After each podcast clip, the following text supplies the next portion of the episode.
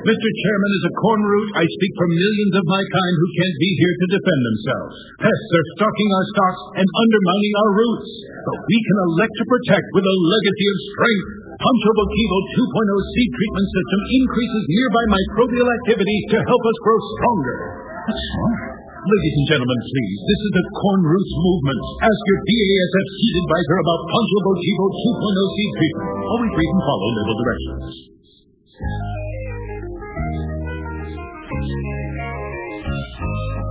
Information America's farmers and ranchers need to know. Adams on Agriculture. Now back to Mike Adams. Hello, everyone, and welcome to Adams on Agriculture. Thank you for joining us on this Christmas Eve. Thank you for letting us be part of your day. Merry Christmas to all of you. We hope you have a wonderful, blessed holiday and a very safe one. A lot of time with family and friends. Coming up on our program today, we're going to look back on uh, several issues. So much going on these last few days ahead of the uh, holiday break. We're going to talk about the uh, the presidential campaign with Jarrett Renshaw. He's the uh, political reporter for Reuters. He's been out on the campaign trail with some of the candidates. We'll talk about ag issues in this upcoming presidential campaign. We're also going to hear from the president and CEO of the U.S. Meat Exports Federation, Dan Hallstrom. We talked recently about some of the trade views here at the end of the year, what it means going into 2020, and also a look back at the, the year 2019 with all the challenges. There have been some pretty good uh, numbers for U.S. meat exports, and we'll talk about that. But we're going to start things off talking with Scott Irwin. Uh, recent conversation we had, Scott is a University of Illinois ag economist, and we talked about some of the things happening right here before the holidays. A lot of the issues we've been waiting on all year, we finally saw some action on just recently. Absolutely, it's just kind of uh, like it's broken loose at the last possible moment in uh, 2019. Uh, but I certainly think, you know, what we know as of today, uh, I think it would all be uh, good news in some respect for U.S. ag- agriculture. Yeah, and let's take a look at some of them. Uh, we'll start with the biodiesel industry. Struggling all year, waiting to get the, the tax credit back that this thing's been on again, off again, on again, off again. And finally, it looks like it's going to be retroactively put back on. Right. What I understand in the legislation is retroactive back to 2017, so it's going to fill in uh, 17, 18, and 19, and then go through 2022. So just the backfill of the biodiesel tax credit uh, is going to be a real boon to biodiesel producers for that many years. Um, getting access to some share of that retroactive tax credit is, is definitely a big deal.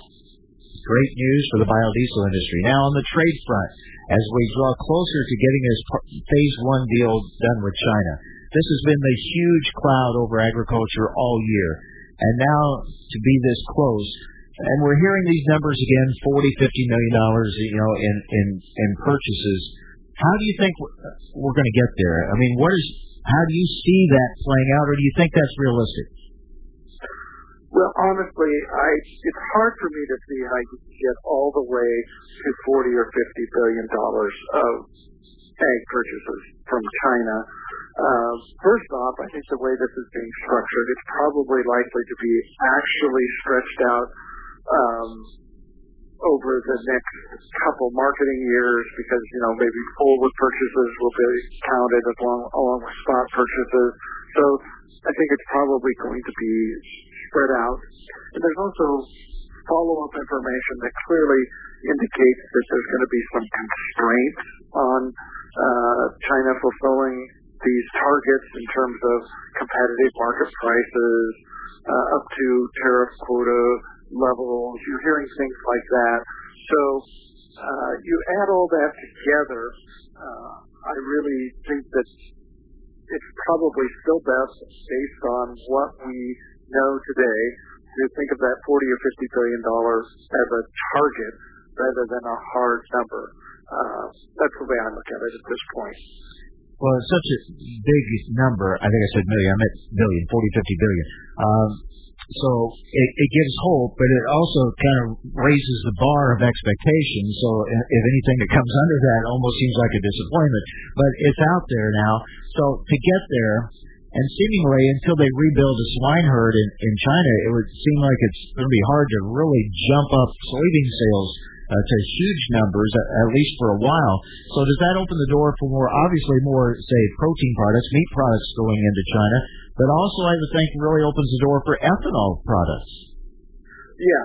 Uh, I think that you uh, will see once China completes its uh, current agreements, uh, contracts with Brazil, that you're going to see probably uh, a pretty strong return in soybeans as well. I, I really see them going towards, you know, back towards that 1.1 billion bushel purchases from us in the next uh, two to three years, which in and of itself is going to, if that really does happen, that'll be a remarkable comeback for our soybean business with, with China. In between that ramping up and where we are today, I do agree with you. I think the immediate purchases where it might be most beneficial will be in corn. I mean, come on, I mean their their quota for U.S. Uh, corn imports is 280 million bushels. I mean, if they bought all of that, that would uh, have a big impact on the corn balance sheet. Um, and again, like you said, I think you know they're not hardly buying any ethanol, and that could, you know, if they would start buying two, three hundred maybe even 400 million gallons of ethanol from us, all of a sudden that really changes the outlook for ethanol and gives us uh, some further uh, upward expansion in total ethanol demand. So, uh, you know, I agree. I mean, if the agreement is actually finalized by uh, the Chinese as it's being discussed, if it's signed, and we always have to remember some caution. You know, we're always only one tweet, Mike, away from uh, everything being scuttled. So, uh, you know, I think we have to have a wait-see attitude until it's actually signed. But from what we know now, it's it's, it's definitely good news. University of Illinois ag economist Scott Irwin. Scott, I've said this several times that in this year of uh, uncertainty and challenges and problems for agriculture in 2019. The year is certainly finishing up better than it started and has been throughout much of the year. Certainly a, a, a, some real optimism on several fronts going into 2020. Absolutely. Um, and I hope that the administration and on the political side is, is careful to not make the perfect the enemy of the good here, and that we keep in mind it would be a real boon to U.S. agriculture if we could just return in 2020 and 2021 going forward to something on the order of 25 to 30 billion dollars of agricultural purchases by China will literally cause a mini boom in the U.S. ag economy. Uh, you know, and so uh, that's what I'm excited about is just a return to that, that level let alone the 40, 50 million dollars, which I think is uh, kind of unrealistic. But let's keep in mind that 25 to 30 billion uh, purchases by China is a big deal that will have a major impact on the ag economy. Yeah, nice to have uh, uh, some good news to talk about and some hope and optimism, some bright spots as we head into the new year. Well, Scott, as always, we thank you for joining us and uh, Merry Christmas, Happy Holidays to you, and uh, we'll talk again soon. Uh, always a pleasure, Mike. Take care. University of Illinois ag economist Scott Irwin. Stay with us. More to come here on AOA, Adams on Agriculture.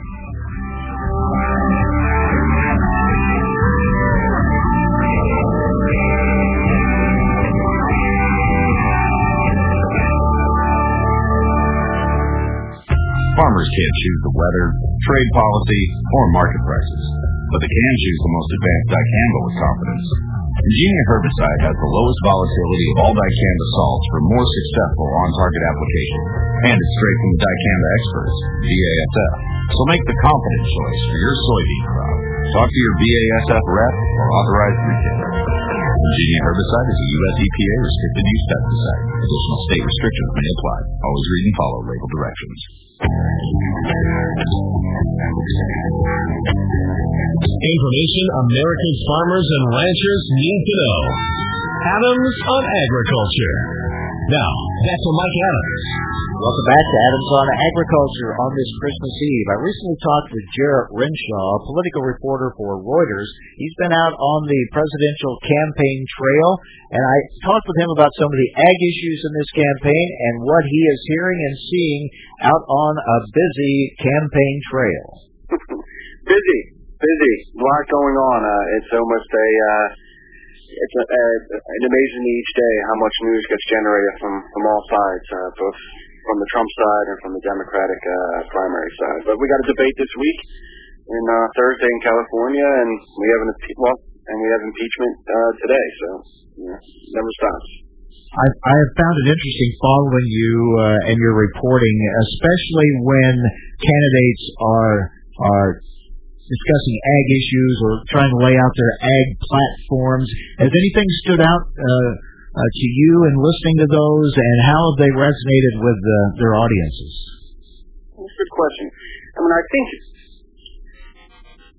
the, the best way I understand it is that Democrats are using the, the field. I'm using them generically. Some are doing it better than others, but um, they view uh, winning support in the ag communities as a, a test of electability. So if they can generate support there, you know, they can make the better case that they're better suited to beat Trump. So I think that's where they're going, um, and, and, and, and that's their motivation largely. Some have more kind of cultural and geographic ties like Klobuchar and, and even Buttigieg for that matter. Um, you know, I, I, I don't, I, I'd be hard pressed to, to, to identify which one outside of maybe Klobuchar that's, that's doing the best with the ag community. I, mean, I think Pete Buttigieg is certainly uh, has the most uh, has the most visits in Iowa, has the most offices in, in kind of far-flung counties, um, and certainly is, is advertising on ag radio, is advertising in in, in, in on, on, on all places where folks that ride tractors listen. So he's certainly making the biggest push um, in those sectors. Um, but I can't can't say for certain who who is who's resonating the most uh, among those. I mean, right now it's still Trump. so yeah. uh, I think Trump is still still at the heart of the ag community. So. And, and let's let's talk about that because I've had discussions with uh, uh, farmers and and media types and people on this topic have, have lots of views. And, and I've had people ask me, what am I what am I hearing? What what do I think uh, about farmer support in the election? And and you can't you can't make a blanket statement, but I think a general statement is, from what I've heard, and and my assessment is, it's much like like the last election in that um, they may not like everything about Trump or what he's done or not done, but they don't see anything on the other side that that most in agriculture feel would be a better alternative, and therefore the the support stays with Donald Trump. Uh, is, would you agree with that? Yeah, I think he's the nail right on the head. I think the uh, I, I do think there's a portion of the ag community that's up for grabs. Uh, unfortunately for Democrats, I'm not so sure they have a candidate that's going to uh, you know take those uh, um, that will attract those types of voters. You know, it's you know it's the more and more I, I get into this, the, the better I think I understand. You know, Democrats are making plays for urban and suburban areas and and frankly, there's not not that much in common with folks from suburban, urban centers in the U.S. and, and rural areas. I mean, I think the, the, the, the two groups have you know have a different different set of priorities, um, and it's tough. Uh, and I think Democrats are struggling um, to come up with a message that appeals to both urban and suburban voters and rural voters. And I think ultimately they're going to side with the um, you know uh, uh, the urban and suburban folks because that's where the people are, right? And that's where the that's where their base is. You know, like why do you rob a bank? And that's where the money is, right? So I think ultimately, I think the population and just uh, the politics of it, you know, favors uh, Democrats leaning towards issues that are are, are more important to, to that group and less important to to rural voters. So I, I think ultimately that's where they have they have some issues and some troubles. We're talking to Jarrett Renshaw, political reporter for Reuters. And Jarrett, throughout much of this year, uh, it looked like President Trump could be vulnerable with farmers because we had an ongoing trade war with China. USMCA was in question, uh, biofuels issues. But here at the end of the year, all of a sudden now you can start saying, "Wow, we've got a deal with Japan. Uh, deal worked out with USMCA. Very close, it looks like, to a deal with China. Uh, we'll see what happens with the RFS, but uh, looks like a biodiesel tax credit. Uh, all of a sudden, there are some things uh, the administration can hang its hat on, tangible things they can say going into an election year. Yeah, and I think in previous conversations we anticipated this, right? That there was there was as much as there was some some some angst within the uh, the world communities, there clearly was like a blueprint to kind of uh, solidifying that. And, and I think you know we had anticipated at least the U.S. and MCA was something that I think we we thought that you know at some point was going to get done. I, I think we were less you know confident about China, and I still think we have to see, right? I mean, um, where that where that particular thing goes. And Japan was good news.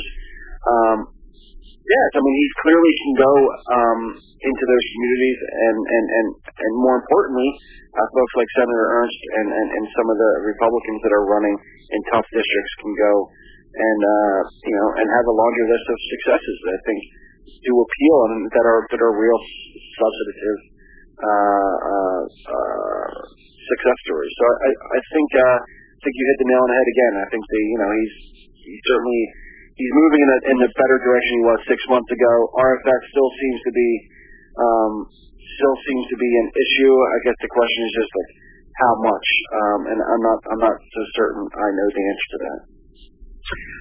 I think too, and when you when you look at this upcoming election, we know we're a very divided country, and you wonder uh, how much. Uh, uh, how big is the vote in the middle that's still undecided? Do you get a feel for that at all?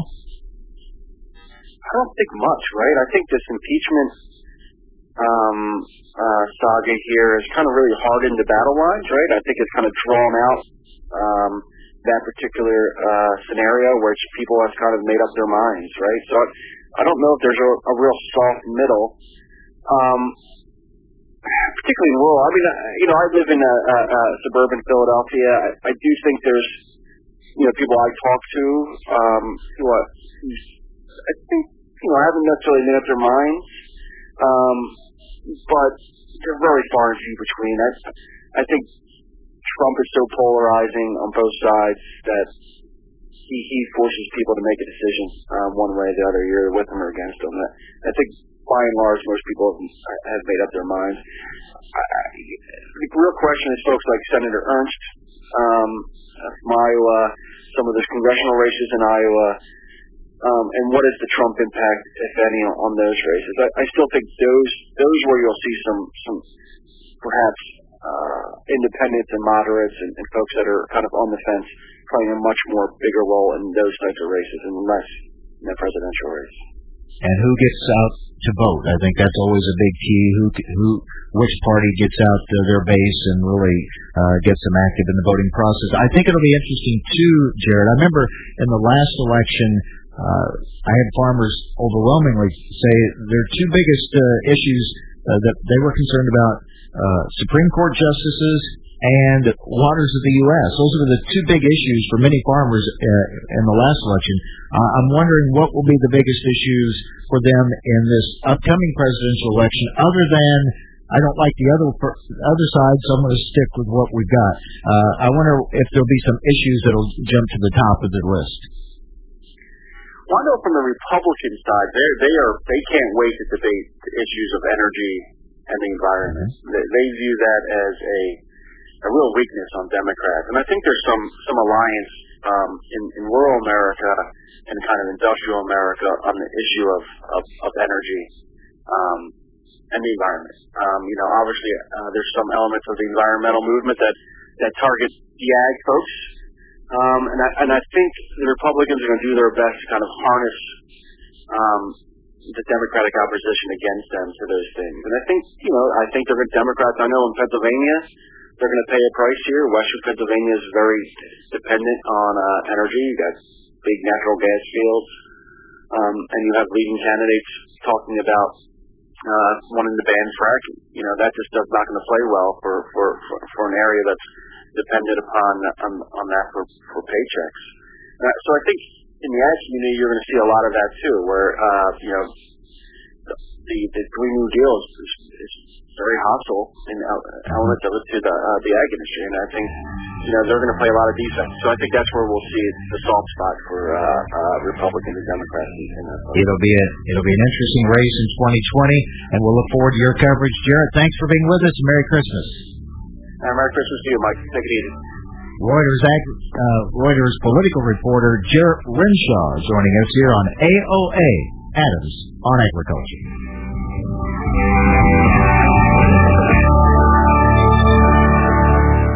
The sounds of success vary from person to person.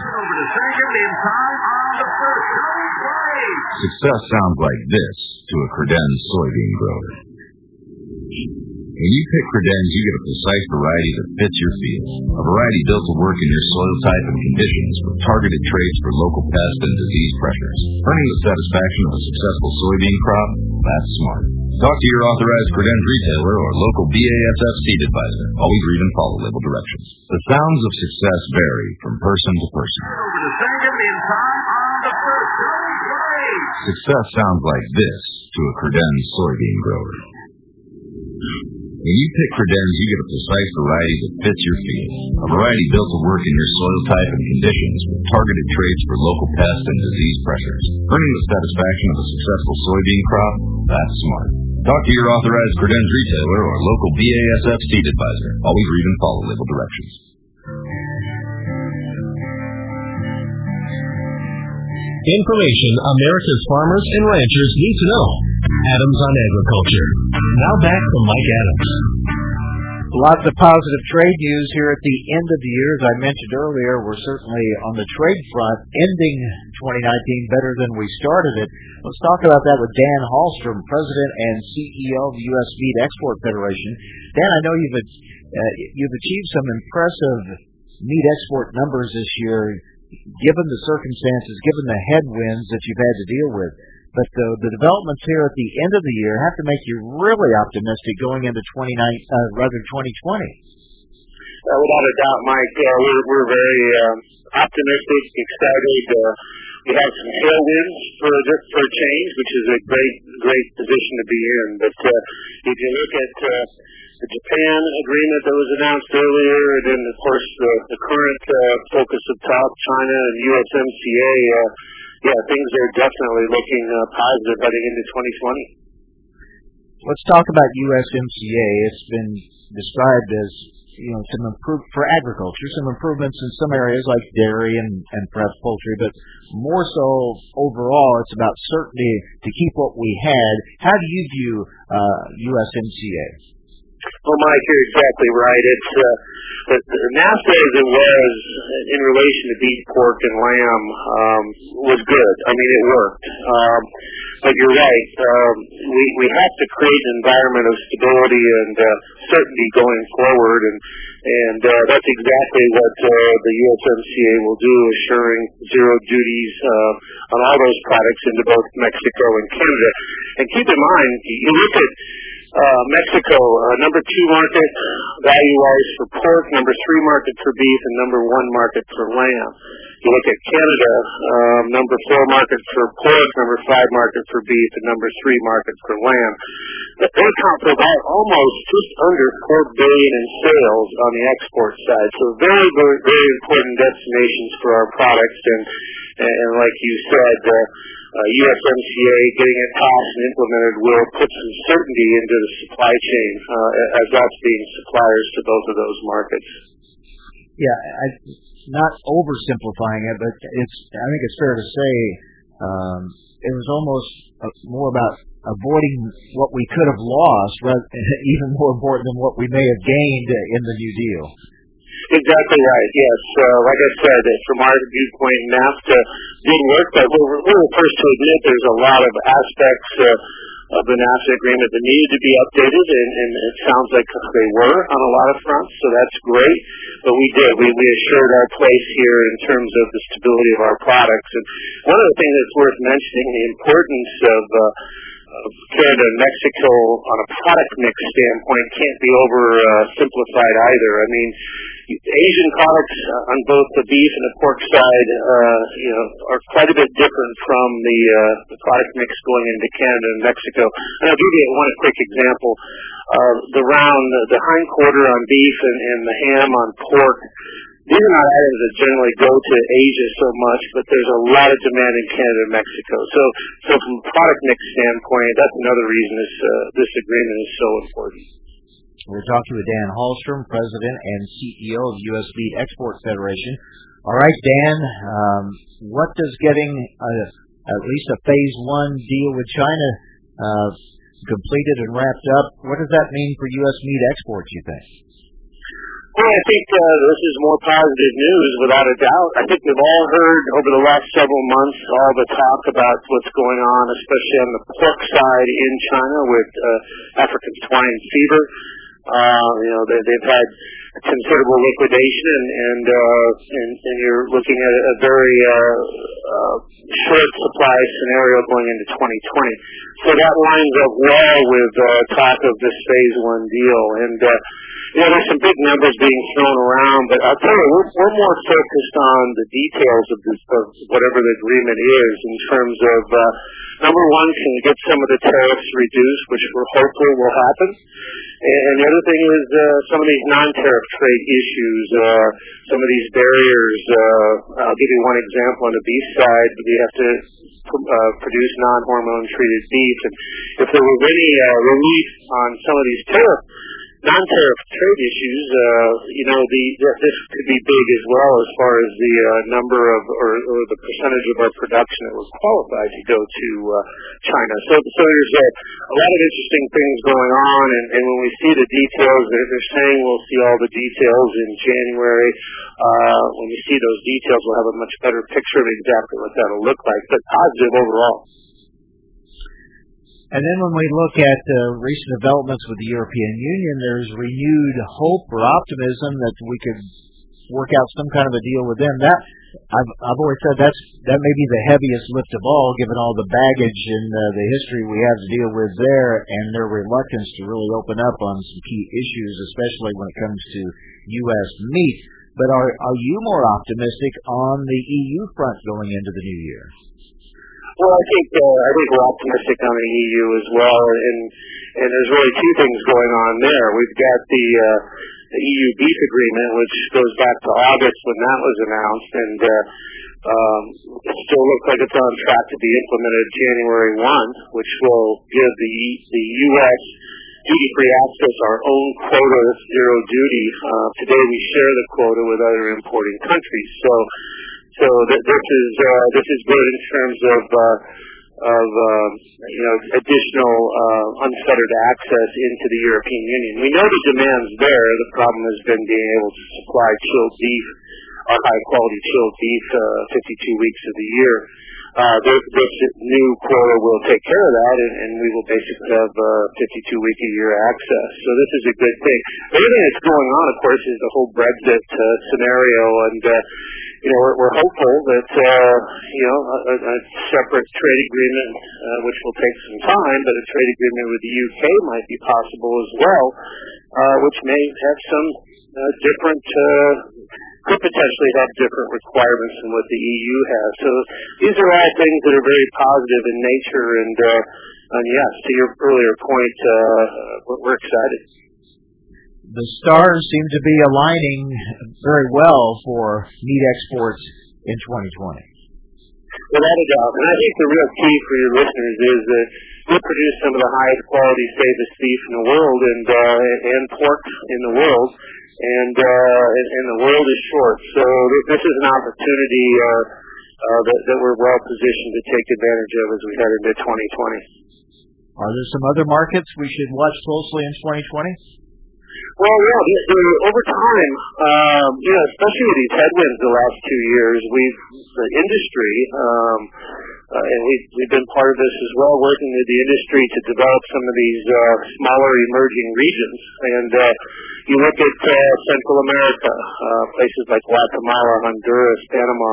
You look at South America, places like Colombia, Chile, and Peru and even Africa, where we're starting to see more and more beef in particular variety meats and some muscle cuts go into places like like Ghana and South Africa. They, they're all small if you look at them individually, but you add them up as a group, and uh, there's some significant volume going to these markets. So yes, I think we need to keep our eye on some of these emerging regions as well. I mentioned this earlier, but given all those headwinds faced this year, 2019, all things considered, was a pretty good year. Without a doubt, um, we're going to have a new record on on beef and and pork, which is hard to believe, but uh, we will. Um, but you know, the reality is that uh, you know 2020 could even be better, and uh, and, and more, I would say, a more uh, well-rounded demand base. Um, of course, on the pork side, China will be, China Hong Kong region will be big, but we're seeing growth in some of the other areas as well. So yes, we're in a, we're in a very good position uh, where we're not dependent on just a few markets. We we have a pretty good. Uh, uh, you know, base of uh, call it 10 to 15 major markets that are now taking our products, which is always a good position to be in yeah, you never want to go through what we went through this year or face the headwinds you faced when it comes to trade.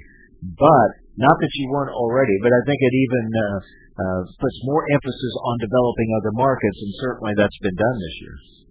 Without a doubt, and you know, it's, it's no different than your savings portfolio. You want to be diversified. Well, that's the same thing with uh, when you're looking at the world and where you want to sell your products to. The more diversified we can become, the more balanced we are, and, and you know, hopefully the less uh, uh, prone to uh, downturns in any one given market. So yes, we're we're happy about the fact that we have uh, some new new regions coming on.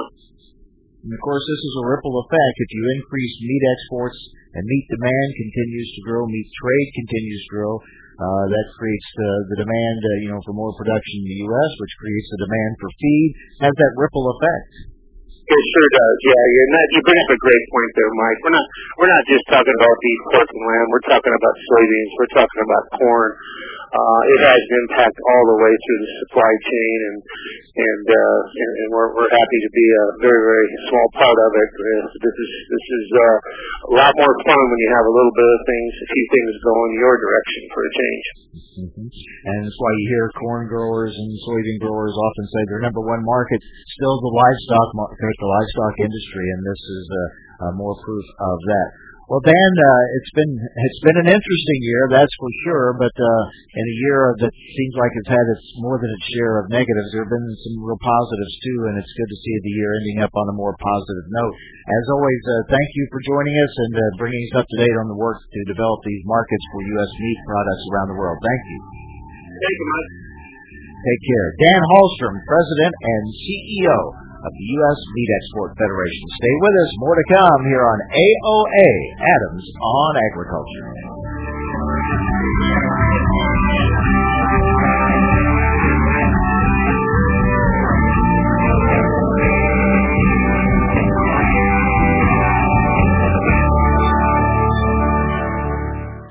Some measure success by Italian suits, corner offices, and luxury yachts.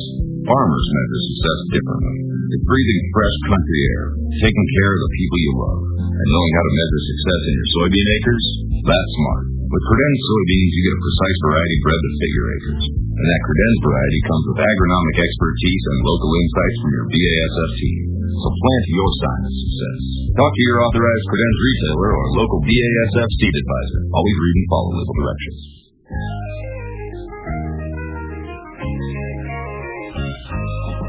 Information America's farmers and ranchers need to know. Adams on Agriculture. Now back to Mike Adams. And welcome back to Adams on Agriculture. Thank you for joining us. We continue to provide some tips and information for the best handling of your equipment during the winter months, and we know a lot of equipment is going to be used in places this winter because of the late harvest and the challenges there and the harvesting that will go on right through the winter months. We're especially looking at how to uh, have the best performance through the use of your fuel. We've talked in the past about icing and, and gelling with Chad Christensen, product quality and additives expert for Cenex Premium Diesel. Today we want to talk about storing diesel through the winter. And Chad, here again, this is something that uh, farmers need to keep in mind. What, what's uh, what's something they need to remember uh, to, when they store their diesel fuel throughout the winter, so they don't wind up with a problem? Sure, and, and, and storing storing diesel fuel through the winter shouldn't be a shouldn't be an issue. Um, a diesel shelf life is between six to twelve months, and that's under dry and contaminant free conditions. Um, but you can actually extend that out past a year with the right additive package and, and implementing some best practices. Such as? Uh, well, I think you need to really focus on tank maintenance. Um, you need to keep that you need to keep that diesel fuel dry, like I mentioned, and you need to keep that um, you know in a place where you're not going to see contaminants gather, um, and, and that's really going to going to keep your diesel fuel ready for you come springtime, even if you fill up after after harvest. You can't just uh, forget about it during the winter time, then. Yeah, no, absolutely. You need to you need to keep that dry, and, and you need to keep it contaminant free. Um, you know, check your tank. Uh, you check your storage tank regularly for water, um, keeping it away from those low areas. Also, filling your equipment um, prior to shutting it down for the night, and, and this will minimize that headspace headspace in the fuel tank and, and protect against that condensation that could build overnight. Does the type of fuel make a difference in how well it uh, stores through the winter? Well, a, a number two and a number one diesel fuel will store very similarly. Um, so, so having a blended fuel will absolutely help it um, store over the winter. That way, you're not dealing with any kind of gelling issues uh, or any kind of filter blocking issues um, over the winter. So, so yeah, having a blended diesel fuel or winterized diesel fuel really makes a difference. What are some of the most common mistakes that you see or hear about that are made in, in winter fuel storage? Yeah, I would I would think the first would be tank gelling up and blocking filters uh, due to not blending that fuel or improperly blending that diesel fuel, like I mentioned. Um, and, and you really need to understand your diesel's uh, winter fuel characteristics, and, and that's understanding the cloud point or at which point that wax will start to appear, uh, making that diesel cloudy, and then understanding your fuel's cold filter plugging point. Um, and, and a lot of people see that test as as gospel, but really it's a dated test, and, and they utilize a 45 micron uh, filter uh, to get that cold weather temperature number.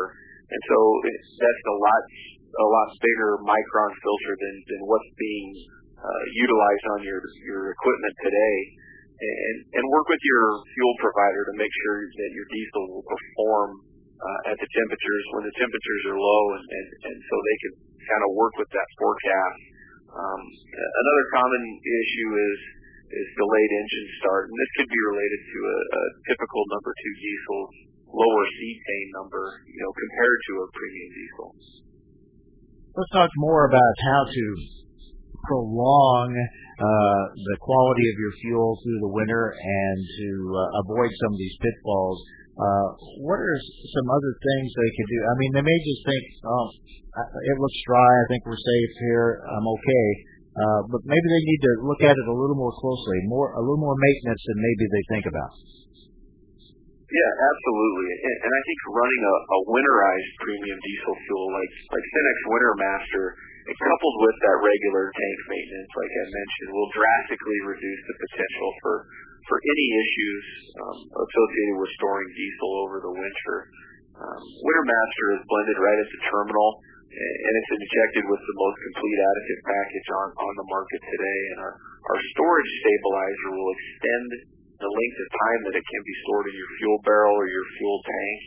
And then our demulsifier is what uh, actively pushes that unwanted water to the bottom of that tank so it can be drained out and, and not go through your fuels uh, fuels equipment.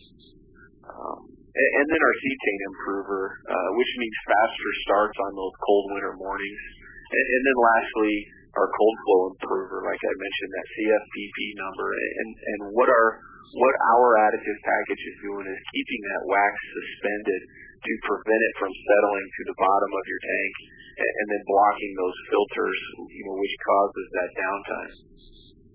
Of course, this year for some, harvest might take them right to planting time. yeah, this year has been uh, this year has been a little bit of an anomaly, and and, and running that uh, premium diesel fuel uh, will definitely benefit benefit during the uh, cold winter harvest. The main thing is you don't want to uh, have an unpleasant surprise at some point, right? Especially for those who uh, maybe are done with harvest and uh, they think you know they've got some leftover diesel and, they're storing it and they think it's going to be fine. You don't want to wind up whenever you go to use it to have an unpleasant surprise.